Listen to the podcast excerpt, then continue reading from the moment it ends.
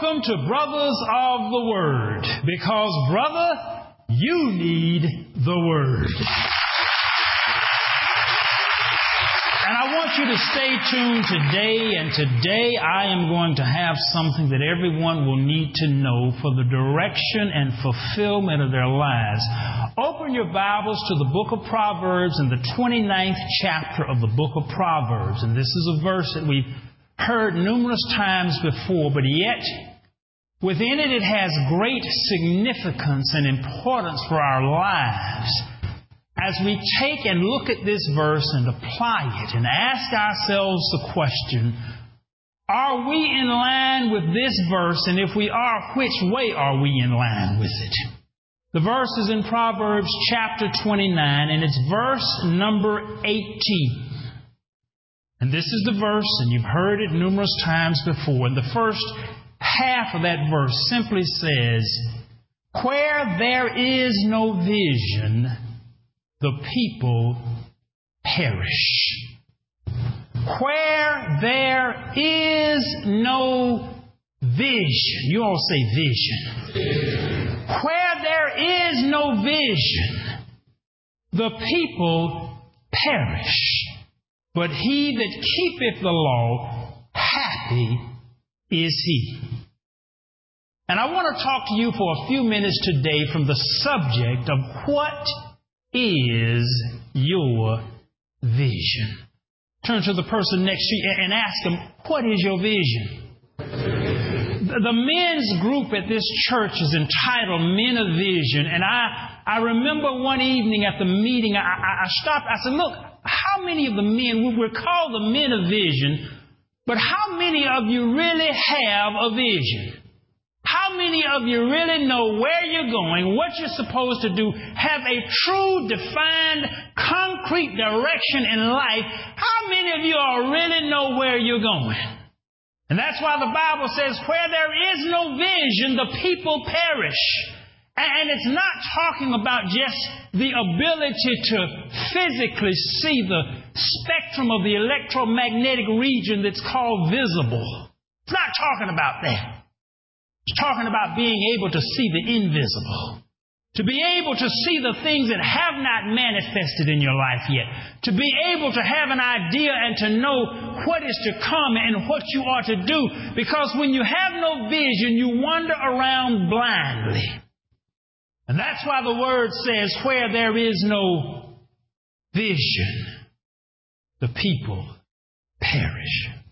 What is your vision?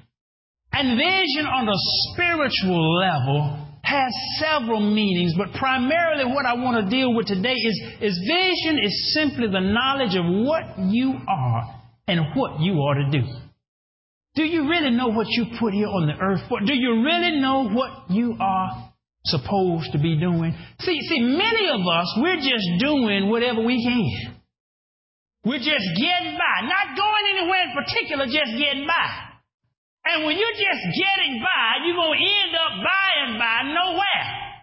Yeah. Just wondering, just getting by, but not knowing in our souls and not knowing in our hearts and our minds what we are really supposed to do and where we are really supposed to go. We're just drifting on the ocean of life, going wherever the currents will take us.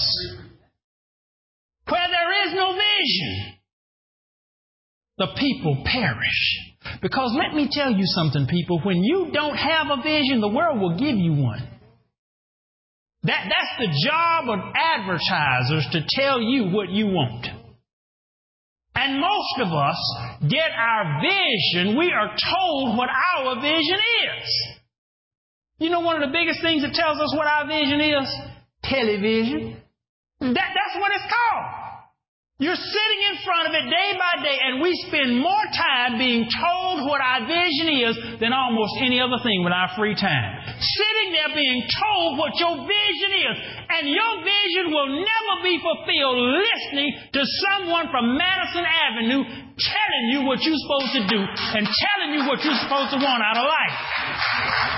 Where there is no vision, the people perish. And there are three things that you ought to know. You ought to know what is your vision for what you will do for God. What is your vision for what you will do for others? And what is your vision for what you will do for you? And oftentimes, people, what the world does is because of what I would call dire circumstances, it narrows and shortens our vision to just the immediate.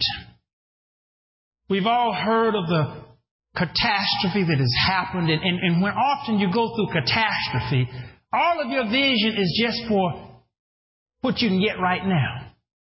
I need something to eat. I need something to drink. I, need my rent paid this month. My, my car note is, is overdue. And, and you see, when that happens, all of our vision becomes focused on such a narrow and a short term. And oftentimes, people, we live our lives in a catastrophe mode of vision. We can never see beyond because we're dealing with the right now. And you have to deal with the right now. You know, if the man is coming to repossess your car, that's a right now issue. So you have to deal with the right now, but often our vision becomes so stunted because of the catastrophes and because of the situations that we deal with. We just deal with the right now. We deal with the hunger, the thirst, the shortages, the pain of right now. And because we are so focused on the right now, we can never see what God has intended for us. Because the children of Israel, while they wandered in the wilderness, because they focused on the right now, they could never envision the promised land. And you've got to know in life what your true vision is. So often we're like children. And all we want to do is just make it to Friday. That's the vision. Do you know how many people it is vision is just to make it to Friday? Friday. Come to work on Monday. How you doing? Man, I got to make it Friday. If I can make it to Friday, and they make it to, that's all the distance of their vision is to Friday. And when they make it to Friday, they get their check, go to the liquor store, get drunk, have some sex, sober it off, sleep in on Sunday, back on work on Monday, trying to make it to Friday. and that is their vision. And because their vision can never get beyond Friday, they perish. And we can't understand sometimes why we can't be more of what God has intended for us to be. You'll never be what God has intended for you to be until you can see it. And people, sometimes we have to understand the difference between God's vision and what we want, because often they're not the same. As a matter of fact, most of the time, they're not the same. Even Jesus, when he really had to do, he was sent here to die for our sins. When it came time for him to really do what he was sent here to do, he didn't want to do it. Just plain and simple as that. He said, Lord, if there's any other way, if there's any possible way, if there's any other avenue, any other possibility, please take this bitter cup from me. Jesus said, look, if there's any way, I'd rather not do this. And could you blame him? And sometimes, people, there are some things that God has placed in our destiny that, to be honest about it, we just don't want to do. But Jesus says, nevertheless. And that's the point that we have to get to in life, where we say, nevertheless. I know I don't want to do this, God, but nevertheless, if it be thy will, and if you can give me the vision, that's, that's why there's a deep verse that Jesus says. He says, If thine eye be single, then thy body will be full of light. That's a deep verse. I've looked at that verse all through, and that's, that's a real deep verse because no one has just one eye. And, when, and I looked at it in the original it, it wasn't eyes. He said, if thine eye be single. If you can just get one clear vision, one clear vision. And sometimes people, it can only come in a flash. And everyone has had that flash. The problem is you get a flash of what God intends for you to do and to be, but you got a constant movie of what you are. You have a flash of what you could be, but what you are and the situation that you are in is running day by day. And we can never grab a hold of what we could be because we're dealing with what we are. We can never get to the promised land because we're dealing with all these weeds in the wilderness. So, people, we've got to learn how to really get the vision within us of what God has truly destined and truly ordained for our lives. Let me tell you something. I'm standing up here right now as pastor of this church. Mama, did I want to be a pastor? Did I want to be a preacher? Absolutely not. I'll tell you that right now. I did not want to be a preacher. All of y'all that are looking and listening to me right now, I will tell you point blank, Nathaniel Bronner Jr. did not want to be a preacher. Absolutely no way. It was prophesied over me over and over and over again. Prophet after prophet after prophet would tell me, you gonna be a preacher? You gonna pass? I said, no, no, you got that mixed up with somebody else. Cause I do not want to do that. That's not what I want to do. I was making music. We, we, we were making, we made three R&B albums. I mean, I was out in the world having a good time. I wasn't thinking about preaching and pastoring a church. Just wasn't on my plate. Didn't want to do it. But then stuff happened and I've got sense. You all said a pastor has sense. Do, you know the, the Bible even says it says the fear of the Lord is the beginning of wisdom. You understand that? Now, see, a fool not scared of God fool has no fear of the Lord whatsoever. The fear of the Lord is the beginning of wisdom, and it's one thing about pastor. Pastor not stupid, not not relative. Now, now compared to God, I'm just a lump of clay. But but compared to the average man, pastor has one of those IQs that's way up in the way up in the upper strata. So based on the norm, I'm pretty smart. Pastor not stupid. So when God began to show me some things, and to reveal some things. And I began to hear some stuff, and the stuff began to come to pass. Then I, I went through some situations. I, I preached a sermon about when I fell off of my motorcycle, and I knew I should have been dead, or at the very least crippled and hurt real bad. So I only had some minor scratches. Some stuff began to happen. I saw people all around me, and no one could hurt me. Some stuff. I said, wait a minute, this stuff here is defined all. And then I started hearing stuff that went to come, and I said, wait a minute, something going on. Something going on. I didn't want to do it. But God then began to reveal vision of destiny. But people, even with me, He placed me at a crossroads. And I stood at the road where I could either follow God's destiny or do my own thing. And I stood at that crossroads. I could follow God's destiny or do my own thing. If I followed God's destiny, to be honest about it, I didn't know what was headed down that path. If I went my own way, I was having a pretty good time. See, see, I was not in a situation where I was all depressed and crying. I, I was, pastor had no problem. I, I, I was rolling. I, I was living the life. I went to sleep every night just as peaceful as I could be. I woke up in the morning happy. I wasn't sick. I didn't have any money problem. I didn't have any romance problem. Pastor was in good shape. If I went on my own way, far as I could see, I was doing pretty good. But I had seen and heard some things. And like I said, Pastor wasn't stupid. So I was at a crossroads. And I had a choice.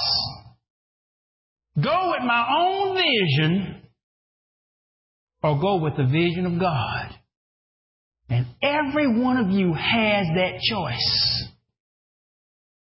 And some of you right now are standing at that crossroads.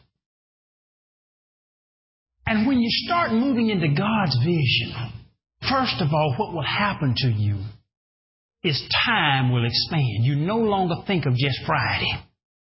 You'll realize that God has, for example, given you children. And you're responsible now for 20, 30, 40 years down the road. You start seeing some things that will expand some things beyond the just the right now. Even in ministry, what God, He's, He's expanded some vision that, that now I don't even think about by the time we get out of service in an hour and a half. The stuff goes on. I'm thinking now, and God has shown vision of stuff that we do now that will influence people after I've left the building. Do I have to interpret what I mean by left the building? After I'm dead and gone. Still, things will be influencing. I was at a recent trade show and, and two people came up to me who had seen me on television and said, Pastor Bronner, do you know that we're in the midst now of the 40 day miracle? Now, we did the 40 day miracle last year.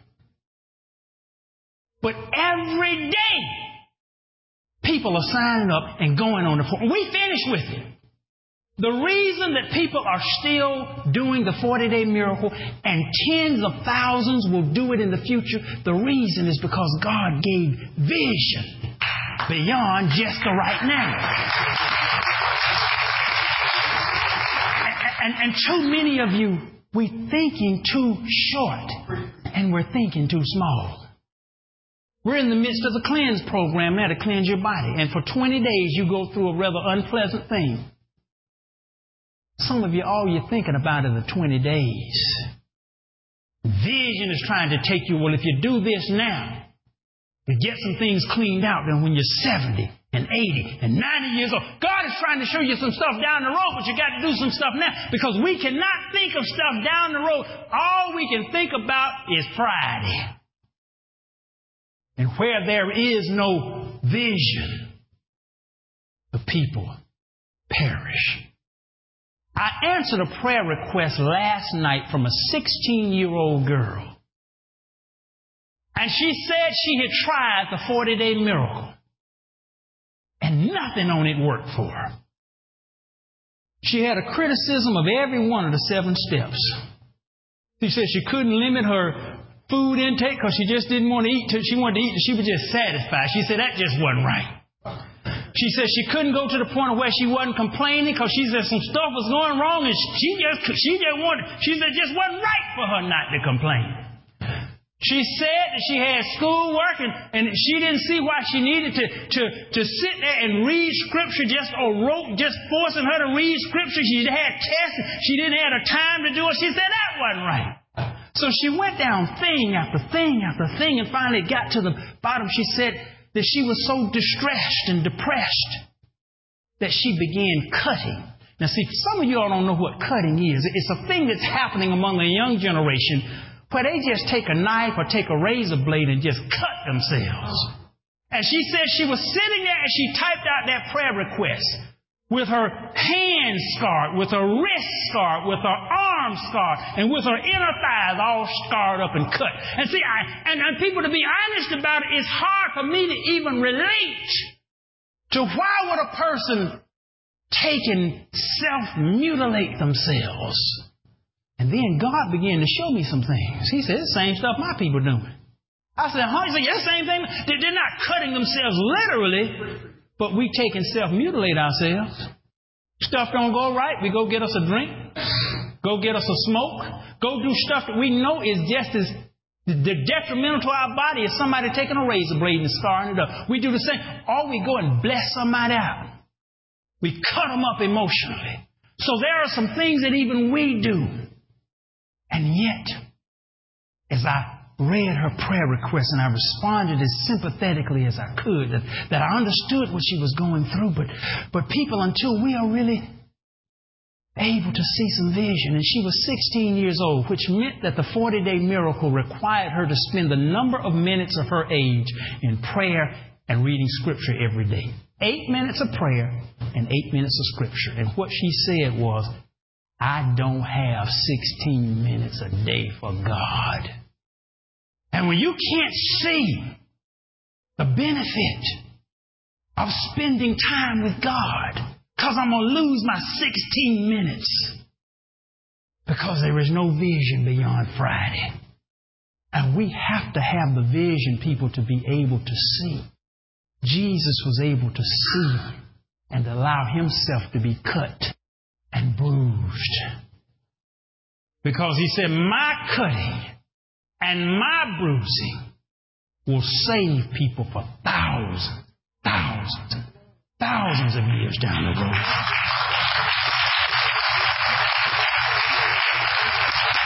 But I've got to go through these hours of pain. And most of us would have never had the vision to see beyond the few hours of pain. And for so many of you to do what God has destined for you to do, you're going to have to be able to see beyond the pain. The Bible says in Amos 8:11 it says this you don't have to turn it. Says it says behold the days come saith the Lord God that I will send a famine in the land not a famine of bread nor a thirst for water. See, we've just gotten through hearing about the famine that, that deal with people hungry and, and thirsty. He says, not a famine of bread, nor a thirst for water, but of hearing the words of the Lord. And they shall wander from sea to sea, and from the north even to the east. They shall run to and fro to seek the word of the Lord, and shall not find it. In that day shall the fair virgins and young men faint for thirst. Let me put it the way the New Living Translation puts that last verse. Beautiful girls and fine young men will grow faint and weary, thirsting for the Lord's Word. Do you know how many movie stars you have? How many beautiful people as society calls them? Lives are torn up because they can't hear from God. Either they cannot hear from God, or when they do hear from God, they won't listen. Because we want to do our own thing. And we will not take on the vision of God. What is your vision? Do you know what God has truly ordained for your life? I'm not talking about what you want to do. I'm talking about what God has ordained for you to do. I'm not talking about yet, uh, Pastor, you don't understand. I don't want to be there. We've had so many people who come to this church and they said, God spoke to me and told me to come here and join this church. You look for them three months later and they're gone. Did God change his mind? No. And they never get the vision of what God has for them because they wouldn't even stay where God told them. What is your vision? What has God ordained you to do? And I'm not talking about let's get it out of your system about what I want to do. What has God ordained you to do? Do you know? And the bigger question is have you even tried to find out? I'm not talking about what the society says about what you ought to be doing, this, that, and the other. Do you know what God has ordained for you to do? It's a serious question. And there was a thirst in the land. I, I was at a prophetic conference years ago, and, and they were just bashing the psychics, you know, with television psychics, 800 lines. And, as I was sitting there listening, God spoke to me. And this is what He said. He said, People are flocking to the psychics because they cannot hear my prophetic word in my house. People were thirsty for a prophetic, they just couldn't hear it. So they were calling up 1 800 the Friends Psychic Network and every kind of psychic in the world, trying to get a direction for their life. God knows where you should be, where you should be going, and what you should be doing. But you have to come before Him with a spirit that you will listen and heed what He'll tell you. And that's often the big block. Not that God won't speak. We won't listen. And we become Jonahs. We just don't want to do what God has spoken into our lives. 30 minutes before every service, I now stand in the vestibule, and as you come in, I shake your hand and pronounce a blessing upon you. If you need a blessing, you come to the ark. But you got to be here by service time. I have my phone set so it rings at service time, and I come inside. Be early and come and just get a blessing. Doesn't come from me, just comes through. But some of you have even no way of even a touch. You're so far distant from the house of God and from His Word. God wants to bring you in right now. God wants to give you your vision right now. He wants you in His destiny. But you have to be willing to go. We thank you for joining Brothers of the Word because, brother, you need the Word.